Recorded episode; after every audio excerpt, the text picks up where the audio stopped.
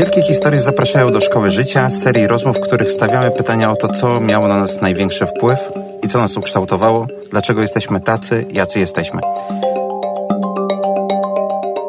Dzisiaj będziemy rozmawiać z Sylwią Kutnik, którą zastanawiałem się, jak ciebie nazwać, bo pisze się aktywistka, feministka, pisarka, laureatka, a ja, jeżeli mogę zaryzykować, to użyję jednego mianownika, buntowniczka. Proszę uprzejmie. Dobry wieczór. Pasuje?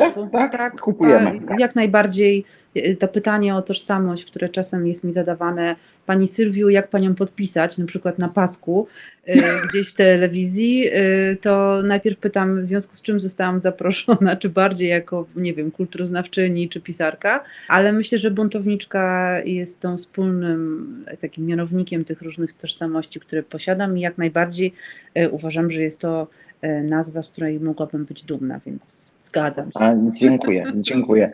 E, Sylwia, czego dzisiaj się nauczyłaś? Co ci dzisiaj, dzisiejszy dzień przyniósł? Jaką mądrość? E, mądrość chyba przede wszystkim taką, że czasami warto zwolnić. Jestem kilka dni po COVID-zie, który dopadł mnie mimo szczepienia i tu, tuż przed trzecią dawką. I nie przeszłam go jakoś bardzo tragicznie, ale rzeczywiście jest to wirus mocno osłabiający. I tuż po tym, kiedy zrobiłam kolejny test i wiedziałam, że już mogę wyjść z domu i nie mam już kwarantanny, to oczywiście co zrobiłam? Rzuciłam się na swój kalendarz i zaczęłam kolanem upychać wszystko to, co wypadło przez ostatnie tam 10 dni, licząc, że oczywiście po prostu teraz dzień dobry, powróciłam do żywych, yy, nic się nie stało, robię dalej ale okazało się, że przejście 100 y, metrów to nie jest tak jak do tej pory hop tylko trochę się już czuję zasapana. I kiedy spojrzałam na swój kalendarz i przez kilka następnych dni miałam mieć zajęcia od rana do wieczora, po prostu upchane jak się da, i pomyślałam, że dzisiaj nie jestem w stanie zrobić wszystkiego, co, co zaplanowałam, więc na szczęście w tej całej sytuacji jedno ze spotkań mi odpadło, ale w związku z tym e, poranek spędziłam leżąc, pracując co prawda, ale leżąc i zastanawiając się, e, kiedy mój organizm po raz kolejny da mi znać, że jednak nie ma sensu się nie tyle spieszyć, co no właśnie nadwyrężać. E, więc to chyba ta była taka nauka, że Mm, choćbym bardzo się zawzięła, to mam pewne, głównie w ciele, w organizmie, takie bariery, które całym sobą mówią mi, że hej, jakby nic Czyli taka stanie. lekcja pokory. Tak, wobec. I poznania no, swojego organizmu, granic swojego organizmu. Tak, przy czym rzeczywiście ta pokora jest wobec samej siebie, tak naprawdę, z własnego ciała, ale tak naprawdę też y, wobec tego, co by się od siebie oczekiwało i jakkolwiek y, ambicja mm, to zawsze jakby dobra rzecz, chociaż y, mm, kiedyś jeden z zespołów y, kryzys zdaje się śpiewał Your ambition kill you baby, ale mimo wszystko ja oczywiście Stachanowiec 200% normy robię, robię, robię. Jeszcze, jeszcze ciebie nie zabiło. Jeszcze mnie nie zabiło, ale właśnie coraz częściej mam tak, że, że mam refleksję na ten temat, właściwie w związku z czym ja robię tak dużo rzeczy. I ta refleksja ostatnio na tyle się rozwinęła, że we wrześniu uczestniczyłam w bardzo ciekawych warsztatach prowadzonych przez Fundację Regener Akcja, która działa przede wszystkim na rzecz tych, którzy działają, działaczy społecznych, y, osób związanych z organizacjami pozarządowymi, aktywistów, aktywistek i tak dalej, czyli ludzi, którzy robią coś z pasją, zmieniając świat albo przynajmniej próbując. I oczywiście w związku z tym zażynając się, no bo przecież dla sprawy i to trzeba i po prostu nie ma innej tak. możliwości. I ta fundacja uczy odpoczynku, uczy też tego, że naprawdę nie robienie wszystkiego na raz jest ok i y, jak raz nie pójdziesz na demonstrację, to no nie jest tak, że ci nie podbiją pieczątki oraz nie wiem, nikt się nie obrazi i w związku z tym coś Czyli się uczysz się odpoczywać, tak? Uczy się odpoczywać. Wyluzować się? Tak, a wiesz, że dla wielu osób problem z odpoczynkiem, e, ale takim naprawdę, nie odpoczynkiem pod tytułem dobra, to po prostu odpiszę tylko na jednego maila o 24, tylko takim naprawdę resetem, że jest to bardzo duży problem. I to jest ciekawe, ponieważ o tym mówi się zwykle w kontekście korporacji. Mamy taki wręcz stereotyp y, osoby, która właśnie pracuje w korpo przez tam 20 godzin dziennie, nie jest w stanie się oderwać, no pracoholizm jednym słowem, a nie mówi się o pracoholizmie na przykład w tak zwanych wolnych zawodach czy artystycznych, bądź właśnie w pracy społecznej podczas gdy jest to duży problem, zwłaszcza właśnie w zawodach, których nie masz od do No bo No co to tak. znaczy być pisarką, czy co to znaczy być e, dziennikarzem, prawda? Non-stop Gdzie musisz na- wykonać dwa- 20, 20 projektów, żeby mieć na to jedno życie, no nie? To po pierwsze, czyli prekariat typowe, 100 tysięcy różnych projektów i inicjatyw i zleceń, żeby powiązać koniec z końcem, a po drugie, niektórzy mówią o tym, ach, jak ty masz wspaniale, że masz pracę zawodową, zarobkową, którą przy okazji kochasz, niektórzy mówią, ja nie pracuję, ja mam pasję, no, ale to czasem potrafi... Ja, ja czasami chciałbym zacząć nienawidzić, wiesz? Tak, ja czasem chciałabym na przykład wyłączyć swoje uszy i nie słyszeć fantastycznych dialogów w tramwaju, które mogłabym potem wykorzystać. e, To Sylwia, to żebyśmy, żebyśmy coś zyskali. Nie byliśmy na tym szkoleniu, to powiedz mi, jak odpoczywać? Naucz nas odpoczywać. O Myślę, nie. że to dotyczy nas wszystkich. Nauczyć to nie, bo to byłoby mi głupio, gdybym uczyła, a z drugiej strony miała świadomość, jak wiele jeszcze sama muszę się nauczyć. Ale rzeczywiście wiele rzeczy jest w nas, co robimy, albo co odczuwamy, albo ze strachu, albo z naszego wybujałego ego. Z naszego wybujałego ego, bo to jest naj, takie najsmutniejsze i najbardziej takie trudne, żeby się przyznać. To jest to, że oczywiście chcemy przed y, całą resztą świata pokazać się, co to nie my jak robimy dużo, jednak protestantyzm w naszej kulturze jest nadal bardzo obecny, czyli no już po prostu nie chcę powiedzieć, że Arbach mach frei, ale naprawdę czasami mam takie poczucie, że, że to hasło gdzieś w nas siedzi i jest to okropne, ale tak jest. Y, To znaczy, im więcej pracuję, robię i pokazuję innym, że robię, y, to jest właśnie ten sławny korpolut, który drzemie w każdym z nas, czy w większości osób, który mówi, ach wiesz, nie spałem trzy doby, bo kończyłem coś tam. No nie ma się czym chwalić, po prostu sen jest podstawą, jak się nie wyśpisz te tam 7-8 godzin, a niektórzy potrzebują dłużej, zwłaszcza w czasie jesiennym i szarugi, to po prostu serce ci wykorkuje albo nabawisz się innych chorób. A my Czyli stawianie takiego pytania, co ja z tego będę miał, tak? tak, ale pracy. też takiego, dokładnie, ale też takiego poczucia właśnie to, to myślę, że to jest z tego rejestru naszego ego, pokazywania siebie jako takiej po prostu mega aktywnej osoby, która właśnie już o 6 rano biega, o 8 już po prostu gotuje sobie tam, nie wiem, eko obiad i no wiesz, cały ten taki jakby super plan, który musisz zrealizować, bo po prostu inaczej coś się stanie. Wypadniesz ze społeczeństwa. Tak, po drugie oczywiście pokazywanie siebie na zewnątrz. Y, y, Nie mówię tu tylko o mediach społecznościowych, ale w ogóle o jakby takim przyjmowaniu trochę maski właśnie tej super ekstra aktywnej osoby. I jakby to twoje ego oczywiście jest karmione y, bardzo często. Ja sama mam coś takiego, że ludzie mówią, Boże, jak ty to robisz, że tak dużo robisz, jak cię podpisać, byłaś tu, a teraz jesteś tam, więc ja sama jakby czuję to na, na sobie, że bardzo często mi to oczywiście łechce takie ego i myślę, Boże, ja, ja to jestem, tyle robię. No tylko, że po pierwsze nie sądzę, żeby cnotą było robienie samo w sobie, bo też pytanie jakby co się robi i po co, a po drugie właśnie jakie są tego konsekwencje, które podnosisz. Jeszcze jak masz 20 parę lat, 30, no tam ujdzie, no to tak jak zawalenie nocy po imprezie. No ale jak masz już 40 lat z kawałkiem, no to jakby twoje ciało inaczej już reaguje, po prostu To czujesz prawda. większe zmęczenie. I nie ma innej możliwości, jak tylko zwolnić. No chyba, że nie chcesz zwolnić, to wtedy padniesz. Prędzej czy później coś tam ci się zawiesi w, w organizmie. I Więc jak ci to ego wychodzi od tego września? Różnie. Dost- Różnie. Dostałam od y, przyjaciółki jakiś czas temu, przyjaciółka jest malarką, więc mi piękną namalowała taką laurkę, obrazek y, z napisem wykaligrafowanym nie oraj się. I ten obrazek wisi nad moim biurkiem i to jest taka przypominaczka, żebym właśnie się nie orała, to znaczy nie robiła czegoś nie tyle wbrew sobie, co ponad miarę i ponad to, co mogę, jestem w stanie w ogóle mm, zdzierżyć. No i jak spojrzę na ten obrazek, to zwykle właściwie mam takie poczucie, czy ja wiem, w pewnym sensie wyrzutu sumienia. Włącza mi się coś takiego, że sama się zawiodłam, bo przecież miałam się nie orać. A z drugiej strony oczywiście też staram się myśleć o tym, co robi między innymi właśnie Fundacja Regeneracja. Wystartowała niedawno z podcastami, więc polecam wszystkim osobom, które chciałyby się dowiedzieć o tych wszystkich rzeczach Nie orać. Nie orać się za bardzo. No to ja powiedziałam o ego, ale jest jeszcze drugi ten taki, wydaje mi się, jakby ważny element tego, że czasami robimy coś w ogóle kompletnie bez sensu i wbrew sobie. I to jest strach. Na przykład u mnie ten strach jest y, dlatego, że mam takie poczucie, że skoro ktoś na przykład przyszedł do mnie z jakąś propozycją pracy albo, nie wiem, uczestnictwa w jakimś projekcie czy kampanii społecznej, w czymś, co generalnie jest dla mnie bliskie, co mi się podoba i uważam, że jest ważne, a ja powiem nie, to już nie przyjdzie po raz drugi. Już pomijając, że co sobie o mnie pomyśli, no bo przecież ja tutaj aktywistka muszę być na posterunku 24 na dobę. I ten strach, y, oczywiście on ma też podłoże ekonomiczne, o którym wspomniałeś, to znaczy jeśli ma się wolny zawód, y, to ma się plus, bo się nie ma szefa czy szefowej nad głową, ale minus jest taki, że to ty musisz sobie te wszystkie klocki z fakturami, tak, tak i, i, jesteś za to odpowiedzialny i jeszcze potem musisz to wykonać i rozliczyć.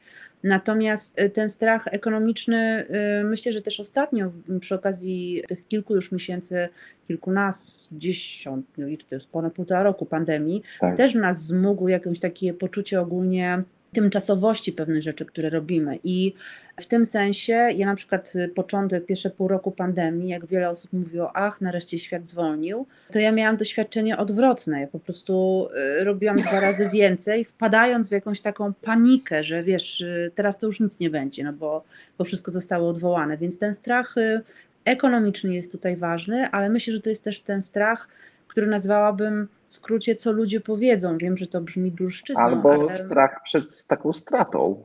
Tak, prawda? i też że tego, coś że... stracę, że stracę swoją szansę, jakąś mikroszansę. Tak, właściwie nie wiadomo do końca na co, ale, ale stracę. I y, oczywiście też jest tak, że czasami są to straty, y, y, rzeczy, które po prostu są dla nas ciekawe. I ja mam ten zaszczyt i, i szczęście, że, że moja praca jest dla mnie cały czas ciekawa i dostaję mnóstwo jakichś nowych zadań, e, które czasami aż mnie paraliżują, bo są dla mnie trudne i stresujące, ale mam możliwość też w związku z tym rozwijania się, więc e, ten strach byłby w takim momencie czymś, co sprawiłoby, żebym pomyślała, że nie wiem, może stoję w miejscu, albo właśnie, nie wiem, odcinam kupony, czy tam nie wiem, jak to się mówi, ale w Jasne. każdym razie, że się nie rozwijam ani artystycznie, ani intelektualnie, więc biorę na siebie kolejne rzeczy do zrobienia, no i oczywiście kółko się zamyka. Okej. Okay. Byłaś grzeczną czy niegrzeczną dziewczynką? Według norm, takich ogólnie przyjętych, uważam, że byłam bardzo grzeczna, wbrew pozorom. Nigdy nie byłam osobą, o której się mówi, ach, to była taka chłopczyca, która tam, nie wiem, po drzewach chodziła. Absolutnie, byłam bojaźliwym, introwertycznym dzieckiem, które chowało się za książkami i zeszytami, gdzie sobie tam coś na boku pisałam. Raczej nie wypowiadałam się głośno, to znaczy potrzebowałam grupy osób, którą znam na tyle, że czułam się w niej swobodnie, a kiedy przychodziło do jakichś publicznych, nie wiem, sytuacji typu nawet klasa w szkole, to ja nawet na studiach niewiele zabierałam głosu. Więc teraz, jako osoba, która uczy studentów i studentki i widzę osoby, które jakby widzę to po oczach, że uczestniczą na zajęciach, ale nie mówią ani słowa, to doskonale rozumiem te, te osoby, bo to byłam ja przez, przez wiele lat. Ale oczywiście, że miałam takie swoje no, odchyły w stronę rebelii, przy czym jakby robiłam to totalnie intuicyjnie i nieświadomie w ogóle jakby nie brałam tego pod uwagę, że to może być jakiś, znaczy no byłam świadoma, że coś tam łamie, jakieś konwenanse i, i stereotypy, ale też nie robiłam tego jakoś bardzo przeciw. No, przykładem może być to, że bardzo wcześnie zaczęłam eksperymentować z wyglądem i e, to był początek lat 90., więc kolczyki tatuaże czy kolorowe włosy to było trochę co innego niż teraz. I rzeczywiście jakby bardzo szybko nauczyłam się, że nawet takie wizualne mm, odstawanie od reszty i ten bunt rozumiany jako taka właśnie bardzo punkowa rebelia, wychodzenia z szarego tłumu, że to no, nie zawsze się podoba, mówiąc y, y, enigmatycznie i ogólnikowo, i że ponosi się konsekwencje takich y, sytuacji. A, a, a co to była za lekcja, kiedy tak się poczułaś bunt w sobie? Pamiętasz takie mhm. momenty, które właśnie ustawiły ten wektor, że już nie, że już nie stać ciebie na to, żeby być grzeczną, introwertyczną dziewczynką, tylko w, w jakiś sposób, no bo nawet ten ubiór, ta subkultura i tak dalej, no to jest jednak krzyk. To nie jest pozycja tak. introwertyczna, tak, tylko to jest donośny, głośny krzyk, który niesie się po całym tramwaju, po całej szkole i wszyscy ciebie wytykają palcami, prawda? Tak.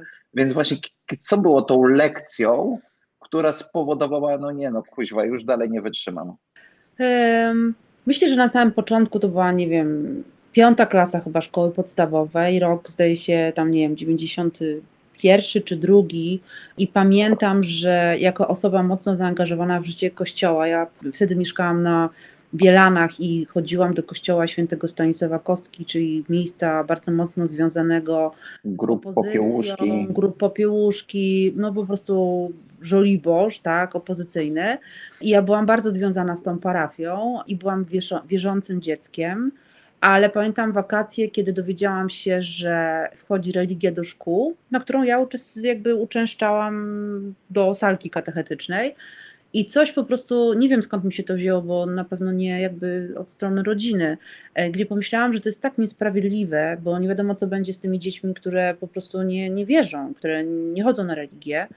E, że postanowiłam ja też nie chodzić. I rzeczywiście byłam jedyną osobą wtedy ze szkoły przez e, kolejne chyba trzy lata e, podstawówki, która siedziała na korytarzu dwa razy w tygodniu, raz czy dwa już. Pamiętam, że to jakoś tam zmieniło. W każdym razie, no jakby samo to, że siedzisz na korytarzu, a wszyscy mają lekcje i pani dyrektorka przez pierwsze kilka miesięcy podchodzi do ciebie i za każdym razem pyta się, co ty tu robisz. Ty musisz za każdym razem mówić, nie chodzę na religię. No to jest jakimś takim statementem, więc. Nie wiem zupełnie skąd mi się wtedy wzięło to poczucie niesprawiedliwości, ale, ale dokładnie pamiętam jakby te emocje, które mną kierowały. A chodziłaś dalej do kościoła? Nie. Już też przestałaś. Tak, ja byłam tak wściekła, jak oni mogli to zrobić. I naprawdę jakby z, z bardzo wierzącej osoby, jakby zaangażowanej w jasełka, tam po prostu życie parafii, przeszłam totalną w ogóle, i to, był, to była kwestia, pamiętam, że byłam na działce u babci i dziadka, kiedy usłyszałam w, w radiu właśnie wiadomości o, o tym, że zbliżający się rok szkolny to pierwszy rok, kiedy religia będzie Ale w ławkach. No, I po prostu mnie trafił jakiś piorun, więc to było chyba takie. Kościół pierwsze... dużo stracił ja na, roku. Tak, ja naprawdę, nawet całkiem mi nieźle szło na tych jasełkach, ja ci powiem. Ja zresztą jestem bardzo zdyscyplinowana, więc polska y, scena konserwatywna jest y, stratna, bo ja bardzo dobrze się odnajduję w, w hierarchiach, w jakiejś, nie wiem, dyscyplinie, więc no, tak bywa. To, to, to, to zaskakujące. Kolej, kolejna lekcja e, wściekłości. Y, to już było chyba liceum i tam to się zbierało dużo, bo w liceum no już było takie naprawdę ciężkie przeprawy związane głównie z moim wyglądem. Kiedy zaczęłaś manifestować? O, może by ten wygląd. To, to była jeszcze podstawówka? Tak, tak, to była podstawówka. Tak. To była siódma, ta... dostać, siódma klasa. No, pamiętam, że z, do siódmej klasy to już poszłam z irokezem, wyciętym w łazience na koloniach. I wtedy słuchałam już Red Hot Chili Peppers i tam jakiś Pearl, nie, Pearl Jam chyba jeszcze nie nagrało płyty. No w każdym razie już byłam taką rockmenką. I w ósmej klasie, połowie ósmej klasy trafiłam do klubu ludzi artystycznie niewyżytych, w skrócie klan, prowadzony przez nieżyjącą już poetkę Danutę Wawiłow, poetkę dziecięcą. E, zresztą mamy Kostka Usenki, muzyka i dziennikarza, który fantastycznie pisze o głównie undergroundzie rosyjskim i radzieckim ale to tak już by the way, chociaż to właściwie ma związek, ponieważ y, właśnie w tym klubie było mnóstwo osób, jak sama nazwa wskazuje, artystycznie niewyżytych w różne strony, ale to było przede wszystkim środowisko warszawskiej alternatywy, związane trochę z, z liceum Bednarska, ale też z, z, SOS-em, więc bardzo taki w ogóle ciekawy przekrój ludzi. SOS-em? Czyli to jest taka szkoła ostatniej szansy, zresztą do tej pory jest A, przy Politechnice. Ona zmieniała, wtedy to chyba jeszcze była przy rondzie, y, no na Grochowie w każdym razie, już okay. teraz nie przypominam. Teraz, ma, teraz zresztą mają adres na Różanej. W każdym razie to była taka szkoła, gdzie dzieciaki tam wpadały, jak już nie ogarniały po prostu systemu edukacji albo raczej to system edukacji ich nie ogarniał. I e, ja trafiając tam w ósmej klasie, znaczy nie do tej szkoły, tylko jakby do tego środowiska, bardzo szybko też dostałam takie coś, co jest bardzo ważne, kiedy się dojrzewa i szuka swojej tożsamości i w ogóle siebie się szuka. Jak do nich trafiłaś? Danuta Wawiło wprowadziła taką rubrykę poetycką, która nazywała się Cześć poeci i poetki w nieistniejącym już zresztą piśmie Filipinka. Ja to pismo dostawałam od mojej mamy, która mi je kupowała. Nie wiedziała, biedna, jak to po prostu się dalej rozwinie. Ale tak naprawdę była zachwycona, kiedy poszłam y, na to spotkanie, bo no po prostu widać, jak dziecko jest szczęśliwe, tak? Jak trafia swój na swojego. Ja znalazłam tam swoje, swoje środowisko, z tymi ludźmi mam cały czas kontakt do tej pory, a minęło już trochę czasu. No nie ma nic lepszego, jak jakiś właśnie freak i dziwak nagle odnajduje innych freaków i dziwaków i jest po prostu szaleństwo. Więc ja tam poszłam sama, pamiętam. Bardzo szybko zostałam przyjęta jakby do, do tej grupy. Tydzień później już miałam gotowy tomik wierszy. Y, dużo pisałam, dużo tworzyłam, chodziłam na koncerty. Y, no i potem już był czas y, liceum, do którego zdawałam. Pamiętam, że w czasie egzaminu, a raczej tuż po nim, podeszła do mnie dyrektorka tego liceum i powiedziała, że ma nadzieję, że jeśli w ogóle dostanę się do tej szkoły, to będę manifestowała swoją inność inaczej niż wyglądem, na przykład intelektem. E, o. Co oczywiście było takim przytyczkiem. Cenna wskazówka. Cenna wskazówka. Rzeczywiście jakby starałam się, natomiast, bo dostałam się do tego liceum, ale w pierwszej klasie jeszcze jako tako mi poszło, bo wygrałam konkurs poetycki i szkoła się chwaliła. Natomiast już w drugiej klasie nic nie wygrałam, a przestałam się uczyć i w ogóle odnajdywać w systemie edukacji, więc y, kiblowałam w drugiej klasie z między innymi matematyki. Mm, zresztą wtedy nie zdało ze mną siedem innych osób, więc myślę, że teraz to coś by jakoś dało komuś do myślenia. To takie że... doświadczenie pokoleniowe wręcz. Tak, tak. I rzeczywiście najlepsze było to, że nie zdało razem ze mną moje dwie inne przyjaciółki i wspólnie wylądowałyśmy w tej samej klasie znowu, więc y, nie było okrutnych rozstań. Zresztą z tymi osobami mam cały czas jakby też kontakt i, i bardzo sobie chwalę taką znajomość, a właściwie przyjaźń, która tam się zadzierzgnęła. No i chyba to takim był kolejnym buntem, czy takim moim, nie wiem, jakimś wystrzałem y, rebelii, czas matury, to znaczy klasy maturalnej. Pamiętam, że to była pierwsza w ogóle klasa w moim życiu, taki rok, w którym ja naprawdę się uczyłam, ponieważ chciałam po prostu dobrze zdać maturę, bo to był warunek, żebym dostała się na wymarzone studia. Więc to był ten pierwszy rok, kiedy mi w ogóle zaczęło zależeć mhm. na edukacji. Mhm. No ale przed maturą jest studniówka. Ja na studniówkę nie poszłam, bo oczywiście no już taka byłam zbuntowana, żebym obcasów nie założyła i poloneza nie tańczyła. I pamiętam, że pan od historii po studniówce stwierdził, że nie wiem właściwie, to brzmi jakoś absurdalnie, ale, ale ostatnio rozmawiałam o tym z koleżanką i, i, i tak to było. Stwierdził, że w związku z tym, że tak dziewczynki ładnie wyglądały, a żeby zaznaczyć, moja klasa była żeńską klasą, to wstawi każdej dziewczynce, która była na studniówce, piątkę za ładny wygląd. No, jak ja to usłyszałam. Ale to, to piękne, bo on po prostu niby chciał je uhonorować, a tak naprawdę on kierował się tym, żeby jedną no, osobę oczywiście. ukarać. No więc po pierwsze, ja tam nie byłam, więc nie miałam możliwości dostania piony. Też było tak, że ja po prostu pochodzę z biednej rodziny i, nie, i moja mama mnie sama wychowywała i wiedziałam, że studniówka to jest też kasa, więc ja po prostu nie chciałam, żeby kupowała jakąś tam, nie wiem, kieckę czy buty, które założę raz, więc y, tam był też taki element ekonomiczny, bym powiedziała, ale przede wszystkim on był seksistą. No co to jest piątka za ładny wygląd, no miłe panie, po prostu to był skandal. I ja wtedy wstałam i powiedziałam jakby co o tym myślę. Oczywiście w jakiś taki, może byłam wzburzona, ale też jakoś mam, z tego co pamiętam, nie przekroczyłam jakiejś normy dobrego wychowania. No ale on powiedział, że, y, że, że nie mam prawa mówić mu, co ma robić. No jak ja już to usłyszałam, pamiętam, że trzasnęłam, wyszłam z klasy, trzasnęłam drzwiami, ale to nie koniec mojego buntu, ponieważ na tych drzwiach od zewnętrznej strony markerem napisałam, że tu siedzi seksista.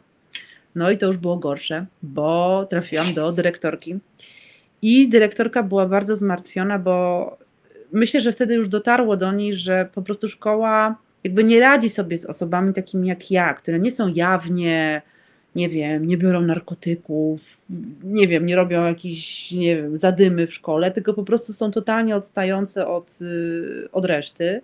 Więc kazała mi zmyć ten napis, ale pan od historii wymazał wszystkie te oceny z dziennika, więc w pewien sposób, no, można powiedzieć. Ojej, że... to bardzo da, dało ci energię do kolejnych Chyba mnie wtedy e, bardzo napisów. tak, dokładnie. Y, od tej pory nie rozstaję się z markerem, ale wiesz co, pamiętam wtedy, oczywiście tak można teraz o tym, o tym myśleć, że to jednak był jakiś happy end w tej absurdalnej jednak sytuacji. Pamiętam jednak, że wtedy byłam potwornie zniesmaczona. Znaczy uważałam, że to jest po prostu jakiś w ogóle jakiś kuriozum. I ja nie mam wbrew pozorom, i podkreślę to raz jeszcze, takiego temperamentu do osoby, która wychodzi i trzaska drzwiami. Naprawdę, to w ogóle nie jest mój język, że tak się wyrażę. Jasne. I teraz, kiedy czasem jestem na ulicznym proteście i skanduję, i też mam takie poczucie, że no okej, okay, nie mam z tym problemu, bo, no, bo, bo nie mam problemu z mówieniem głośno, co myślę czego, i, i jakby czego oczekuję na przykład od rządzących, ale to tak naprawdę nie jest. Ja nadal jestem jakby wbrew pozorom introwertyczną osobą, która najchętniej to by nie szła na zimne demonstracje, tylko sobie siedziała pod kocykiem i czytała książki, więc tym sensie to są takie trochę też przekroczenia mnie. To nie jest oczywiście wbrew mnie, bez przesady, ale no powiedzmy, że mogłabym życzyć sobie, żeby, żeby w inny sposób domagać się swoich praw. Czy ktoś był w Twoim życiu, kto nauczył Ciebie buntować się? Czy to jest tak, że to po prostu zawsze to miałaś w sobie i po prostu w pewnym momencie przychodziła ta chwila, kiedy to wychodziło z ciebie, czy jednak to jest tak, że, że pewną niezgodę na rzeczywistość, na prawo do mówienia głośno, co o tym myślę, to wyniosłaś od kogoś? Myślę, że zarówno moja babcia od strony taty, mamy, ale też moja mama, czyli te trzy najbliższe mi kobiety, są takie dość, że potrafią tupnąć na Charakterne. Tak, charakterne, zwłaszcza babcie. Ale też mój tata, który w wieku, to było chyba zdaje się 16 lat, rzucił szkołę, bo dziadek kazał mu iść do szkoły samochodowej, a tata chciał iść do szkoły muzycznej, bo wtedy już zakładał kapele rockowe. No i w wyniku jakichś różnych perturbacji tata opuścił dom i zaczął po prostu włóczyć się z zespołami i był muzykiem przez wiele lat i jeździł potem w trasy, pogodził się ze swoimi rodzicami, no i, i, założył rodzinę i zaczął ją utrzymywać z tego grania, więc e, tak myślę sobie, że ten rokowy, zresztą do tej pory mój tata, e, chociaż już nie jest aktywny muzycznie, mieszka od wielu lat w Stanach Zjednoczonych, ale jest aktywny jako fan muzyki i po prostu można go znaleźć na każdym koncercie Megadeth i w ogóle po prostu każdym innym. Więc myślę sobie, że mam wiele też z, z jego takiego właśnie podejścia do, do życia, przy czym on jest o wiele bardziej śmiały. Ja jednak jestem taka trochę wycofana ale no mam poczucie, że, że sama ta historia rodzinna, jakby samo to, że mój tata grał, tak, i wyjeżdżał na przykład w latach 80. na wielomiesięczne trasy koncertowe, a kiedy przysposabiał się do tego, do tego wyjazdu, to ja przychodziłam w miejsca, gdzie, gdzie gromadzili A to ładna sprzęt. historia bardzo. Tak, tam były w jego zespole dwie wokalistki, które miały oczywiście fantastyczne stroje dancingowe, tiule, cekin, więc ja tam po prostu się umierałam z ekstazy i one mi jeszcze pozwalały po prostu się malować swoimi kosmetykami najlepiej. Więc y, ta estetyka taka dancingowo-sceniczna jakoś bardzo w ogóle do tej pory jest mi bliska.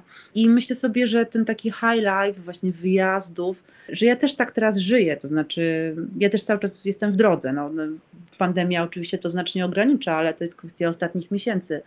No ale ja od lat jestem po prostu z, z.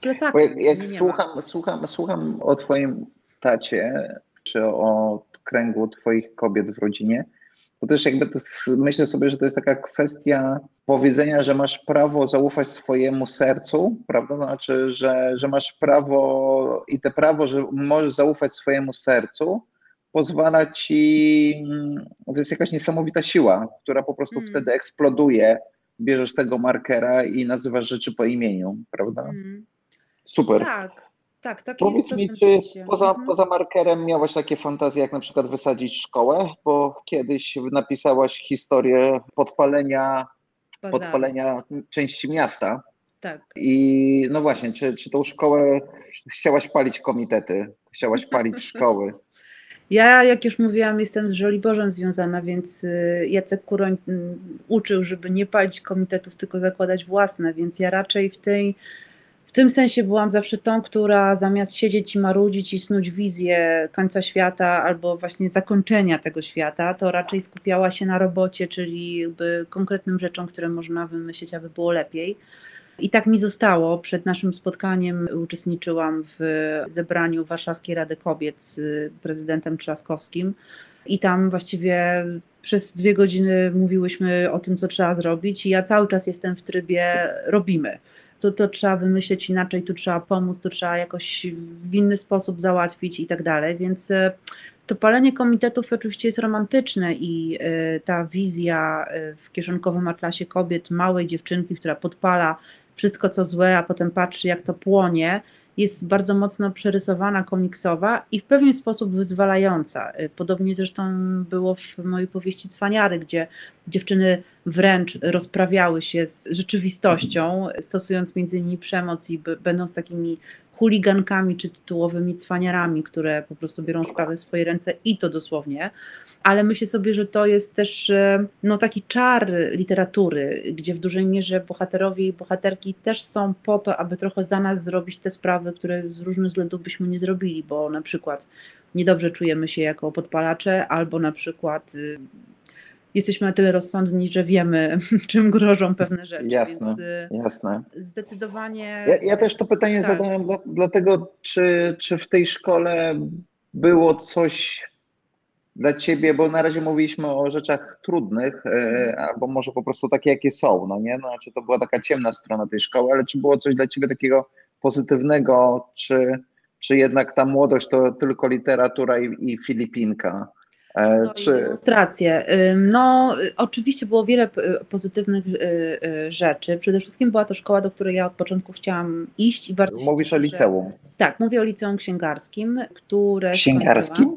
Tak, jestem technikiem, a właściwie techniczką księgarką. To technikum poligraficzne, tak? Nie, to jest jeszcze co nie. innego. Nie technikum i nie poligraficzne, bo to nadal istnieje chyba właśnie w randze technikum kiedyś okay. liceum. W każdym razie ja mówię o liceum księgarskim chyba, które teraz jest szkołą zawodową, ale wówczas po prostu było, miało rangę liceum. Ale jakby niezależnie od y, takiego zwykłego jakby trybu licealnego, mieliśmy jeszcze coś takiego jak dyplom, więc y, właśnie to był dyplom technika księgarza.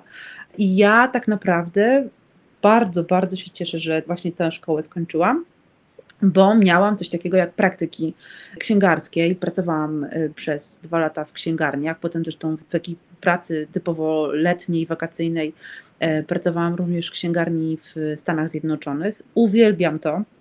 Do tej pory, jak wchodzę do księgarni, to pierwsze co robię, to, to układam książki. Do szału mi doprowadzają księgarnie, w których jest bałagan. Y, przodują w tym choćby. Nie tylko przeglądasz, ale i układasz, tak? Tak, I ja jestem. Ja porządkujesz im. Powinnam być Magdą Gessler każdej księgarni. Widzę siebie, kiedy z furią po prostu wpadam i rozwalam. I naprawdę y, po prostu myślę, że bym się idealnie sprawdziła. Więc jeżeli ktoś chciałby zrobić taki reality show, to ja zgłaszam się na prowadzącą. Więc mam wiele takich dobrych wspomnień związanych właśnie z zawodem. I mm, oczywiście to pierwsze, a drugie to to, że spotkałam tam y, bardzo fajne osoby, ciekawe. Jedna z nich stała się moją przyjaciółką, z którą, z którą mam kontakt do tej pory i bardzo sobie chwalę właśnie to, że się w ogóle spotkałyśmy. I co jeszcze? Czego może nauczyć liceum księgarskie? Mówisz o takim fachu związanym Coś, co, co wzięłaś dla siebie z tego, z tego liceum. Nie tyle wzięłam dla siebie, co mm, pogłębiłam w sobie nie tylko pasję, ale też miłość do książek. Do książek jako nie tylko treści, ale również artefaktu, czegoś, co jest stworzone przez człowieka i co jest przedmiotem samym w sobie. Chociaż uczono mnie, że księgarnia nie jest sklepem, no właśnie, a książka nie jest towarem i zwykłym przedmiotem, który sprzedajesz. No ale to taka trochę, powiedziałabym, romantyczna wizja y, tego zawodu, która niewiele ma już wspólnego. Może w księgarniach lokalnych są pasjonaci, pasjonatki, ale jednak w większości, kiedy na przykład patrzy się na, nie wiem, wysypane w kartonach książki, w jakichś dyskontach, no to umówmy się, już nie masz tej wizji księgoznawczej. Tak, te, te osoby nie skończyły tego technikum. Zdecydowanie, znaczy, tego liceum, znaczy nie tak. zdałyby jeszcze bardziej niż ja i to z zawodowych y, y, przedmiotów. Natomiast y, mm, to zamiłowanie do książki, właśnie traktowanie księgoznawstwa i w ogóle zawodu księgarza jako zawodu związanego z kulturą, a książki jako po prostu też pięknego obiektu, jej niebywałej historii, tego, co może, można z książką zrobić, no to jest coś, co łączy się jakoś też z tym, co, co robię teraz. No, jako pisarka mm, po prostu ja, można powiedzieć, że od szóstego roku życia, czyli od momentu, kiedy zaczęłam, nauczyłam się czytać i pisać, ja robię tylko dwie rzeczy w życiu, jest to czytanie i pisanie, generalnie litery. I czytanie, Robię w literach. Robię w literach zdecydowanie. Czytanie i zajmowanie się książkami w kontekście liceum księgarskiego jak najbardziej, no a później jakby pisząc, no to jest zajmowanie się też jakby tworzeniem, czy jak niektórzy mówią, produkcją książek. A jakaś, jakieś największe odkrycie z tego liceum? Coś takie, coś, taka właśnie jedna lekcja z tego liceum? Bo powiedziałaś Mhm. bardzo ogólnie, Mhm. że nauczyło Cię miłości do książki. Zakładam, że nie wiem, co to znaczy. To podaj mi przykład. Już chciałam Ci odpowiedzieć, że nauczyłam się pakować książki na prezenty. Pamiętam, że miałam kiedyś taką klasówkę nawet z A pakowania. to jest bezcenne. ale to jest w ogóle. bezce- ale to jest Wielokrotnie absolutnie- spotkałem ludzi, którzy po prostu to jest sprawdzian osobowości. Kiedy dajesz Tak. prezent, to oni oglądają, jak on jest spakowany. Absolutnie, chociaż teraz oczywiście tendencja raczej nas kieruje w stronę gotowych y, toreb, ale mimo wszystko ja y, No i nikt nie znana. pokona, nie pokona Apple'a, który pakuje iPhone'a. Także No więc dokładnie. Sakrum. Potem, dokładnie. I taka tak właściwie między katafalkiem a nie wiem, jakąś, jakąś, y, jakąś trumną. Natomiast y, ja znana prezenciara, która ma oddzielne pudło rzeczy do pakowania prezentów, no to rzeczywiście jakoś chyba jestem wytresowana tym liceum księgarskim, że książka też może być y, pakowana. No mam oczywiście też, y, nawet nie wiem, czy, czy jeszcze bym pamiętała, ale dostałam y, jakby też absurdalne zdolności, jak na przykład wypełnienie kuponów na 12-tomową encyklopedię, bo nie wiem, czy pamiętasz, że w latach 90. jeszcze można było Aha, tak, kupić takie prenumerowało się encyklopedię. tak, więc wypełniało się specjalne kupony, które potem trzeba było zostawić w księgarni, a właśnie osoby tam pracujące musiały jakoś się tam zinwentaryzować, więc ja znałam takie rzeczy, bibliografię, czyli sposoby katalogowania książek, co bliżej już było bibliotekoznawstwa niż, niż samej A to jest bezcenne dla pisarza. No i też dla potem osoby związanej z nauką, tak? kiedy trzeba pisać tak zwane artykuły z przypisami, więc dla mnie napisanie doktoratu z, z właśnie z odnośnikami nie było takie straszne jak dla niektórych osób. Y, Chociaż oczywiście zmieniają się metody przypisów, ale to już jest inna sprawa. W każdym razie to było na pewno warte. No i oczywiście takie możliwości już kontaktu bezpośrednio z klientem, klientką, czyli moment, w którym miałam praktyki w księgarniach. Ja akurat wybrałam sobie moją ulubioną księgarnię, księgarnię Liber w Warszawie przy Uniwersytecie Warszawskim. Polska się dzieli, znaczy ludzie się dzielą na tych, którzy chodzą do Libera i na tych, Do którzy Prusa. chodzą do Prusa. Tak, Ja chodzę do jestem- Prusa. Czyli jest No to- nas, reprezentujemy cały świat. To jest ta szklanka do połowy pełna, ale do połowy pusta, to to jest konflikt, tak jakbyś był po drugiej stronie torów. Za dwoje babka wróżyła. Tu różnie bym to interpretowała. W każdym razie y, pracowałam wtedy w księgarni i rozmowy z klientami, przyjmowanie towaru. Naprawdę, znaczy, no, kto z nas nie chciał się bawić w sklep? No to po prostu nie wierzę, że, że nie ma tu takich osób, więc y, zdecydowanie to były też takie bardzo konkretne zdolności. No i oczywiście jako pracę dyplomową miałam do przygotowania spotkania autorskie, które prowadziłam z Ojej, dwoma innymi y, tak, y, koleżankami. Było to spotkanie autorskie z pisarką i poetką, która wtedy już nie pracowała w naszej szkole jako polonistka, ale przez pewien czas owszem, stąd ją poznałyśmy. No i ja w wieku 19 lat prowadziłam pierwsze spotkanie autorskie i to wtedy... A to musiał być stres. że- Tak, to był stres, ale też wielka ekscytacja. Pamiętam, że przez cały wieczór poprzedzający spotkanie robiłyśmy jakieś takie udrapowania z, y, z materiału, żeby tam jakąś rzeźbę, którą pamiętam, że wtedy przyniosłam z, ze śmietnika ASP, żeby tak było bardzo nobliwie i artystycznie i tam Ale robiłyśmy super. jakieś rzeczy. Pamiętam, że też, e, e, chociaż wtedy już można było skorzystać e, z drukarek, które były w szkole, to ja naklejałam, mm, trzy czy cztery chyba robiłam ręcznie plakaty, które rozwieszałyśmy po szkole i polegało to na tym, że ja wycinałam takie specjalne litery i je naklejałam, więc takim old schoolem totalnym, który kojarzy się z witryną księgarni z lat 60., więc Super. tak. Wszystkie te umiejętności były. No i potem przez lata by prowadzę spotkania autorskie, więc e, to się jakoś przydało. Sylwia, e, jeszcze wracając do szkoły. Mamy coś takiego jak kanon lektur. Gdybyś była ministrem edukacji i wpadłabyś na szalony, a być może bardzo mądry pomysł, żeby w kanonie lektur były trzy książki, to jakie książki powinny nam towarzyszyć w dojrzewaniu między tym szóstym a osiemnastym rokiem życia? Jakie trzy byś zachowała, albo w ogóle może byś zbudowała ten kanon od podstaw, dodała coś kompletnie mm. innego? Trzy książki, które trzeba przeczytać, zanim zdasz maturę. Oczywiście to trudne pytanie, bo pewnie więcej bym ich miała, jakbym teraz miała możliwość wymienienia. Myślę sobie o książkach Natalii Osińskiej. Możemy dać nieobowiązkowe tak. dwie pozycje, tak, no jeżeli ci to pomoże. Tak, myślę, że, że rzeczywiście jakby konkurowanie z kanonem to od razu, wiesz, wchodzenie w dyskusję, co powinno być, a co nie, ale rzeczywiście książki choćby Natalii Osińskiej, e, skierowane do młodzieży, które poruszają różne tematy, E, też związane z kwestiami równości, ale też takie tematy bardzo uniwersalne, które dotykają po prostu osoby szukające swojej tożsamości. Autorka jest z Poznania, więc bardzo się nią często porównuje do Małgorzaty Musierowicz, ale mówi się, że jest o wiele bardziej liberalna, pewnie tak, ale ponieważ ja czytałam Małgorzatę Musierowicz i całą sagę Jerzy Cjady, więc y, ucieszyłam się, że jest ktoś bardziej progresywny niż, niż ona, więc Natalia Osińska myślę, że, że dla młodzieży, takiej bardziej już no, licealnej, kiedyś jeszcze powiedziałabym gimnazjalno-licealnej, ale, ale teraz tak, zdecydowanie liceum. Natomiast y, jeśli chodzi o młodsze dzieci, no gdybym była buńczuczna, to bym włożyła tam swoją najnowszą książkę opowieści na dobranoc dla młodych buntowniczek, bo to jest to sylwetek bohaterek polskich kobiet, które w różny sposób, mam nadzieję, mogą być inspirujące dla młodych y, czytelników i czytelniczek, y, od tych, których już nie ma wśród nas, po te, które nadal są, czyli od Wiki Gabor po Izabelę Czartoryską i od Róży Czapskiej przez Różę Luksemburg, więc naprawdę jakby rozstrzał bardzo szeroki.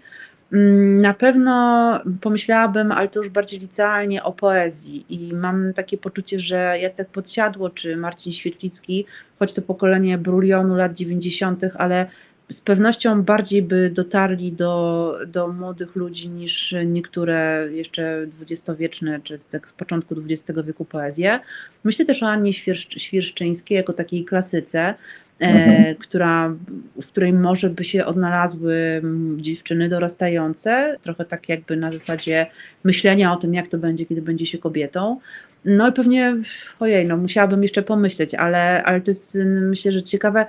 Zastanawiałabym się, czy na przykład y, do lekcji y, historii nie dołączyć też komiksów typu Maus Arta Spiegelmana, czy innych form opowiadania o tak zwanych trudnych tematach, takich jak zagłada, Holokaust. I w ogóle zastanawiałabym się nad powieściami graficznymi czy komiksami, jako też takiej formie, która wbrew pozorom przez wiele lat w Polsce pokutowało, że no to właśnie jest rozrywka typu Tytus Romek i Atomek, a tak naprawdę po pierwsze moje całe pokolenie mówi Tytusem Romkiem i Atomkiem, to po pierwsze, a po drugie współczesny komiks i powieści graficzne to jest naprawdę zupełnie już co innego, więc y, myślę, że to też jest jakby wielka niewykorzystana część literatury, niesłusznie według mnie mm, jakoś deprecjonowana. To jest tak, że większość nauczycieli w szkole to są nauczycielki, tak? To znaczy albo większość pracowników oświaty to są nauczycielki. To przypadek, czy nie? I druga sprawa, co one mogą zmienić w szkole? Myślę, że to nie jest przypadek, bo bardzo często zawody sfeminizowane to zawody, które nie cieszą się wielkim poklaskiem społecznym i to są zawody, w których się mało zarabia. Od pielęgniarek przez nauczycielki, przedszkolanki, trochę pracy opiekuńczej, która też jakby stereotypowo związana jest z kobietami, więc myślę, że że tak to właśnie wygląda i automatycznie kobiety są przerzucane na tam, albo same się przerzucają na, na właśnie stronę takich zawodów. Rozmawiam często z nauczycielkami i nauczycielami też, ale rzeczywiście nauczycielek jest więcej. I jest im bardzo trudno znaleźć się w coraz to zmieniającym się systemie. Teraz myślę, że, że mamy jakieś już totalne kuriozum, jeśli chodzi o kwestie edukacyjne y, na takim poziomie systemowym, odgórnym, ale umówmy się, nigdy nie było dobrze i to, że się y, ci ministrowie tak często zmieniali, że bardzo często też właśnie grzebali w kanonie lektur, w podstawie programowej, bardzo współczuję nauczycielkom i nauczycielom, że się muszą w tym non-stop odnajdywać, a zwłaszcza tym, które są na tyle ambitne, że chcą jeszcze oprócz tej podstawy, którą przecież trzeba przerobić, bo z tego są rozliczani, chcą zrobić również coś, co naprawdę będzie bliskie y, dzieciakom w wieku szkolnym. I na tyle, ile mogą robić, to to robią, czasami po godzinach. Y, ja prowadzę raz w miesiącu dyskusyjny klub książki w Nowym Teatrze w Warszawie i dwa miesiące temu, kiedy omawialiśmy sklepy cynamonowe Brunona Schulza, to przyszła cała klasa, nagle patrzę, po prostu dwadzieścia parę osób, oczywiście znerwicowanych maturzystów, którzy chcieli się dowiedzieć czegoś o Brunonie Schulzu i była z nimi nauczycielka, bo to z jej inicjatywy się tam znaleźli na tym moim spotkaniu, z którą trochę rozmawiałam po już zajęciach i mówiłam, czy, czy tak często z nimi chodzi, no w końcu to są jej dodatkowe mogłaby wtedy sobie odpoczywać, prawda?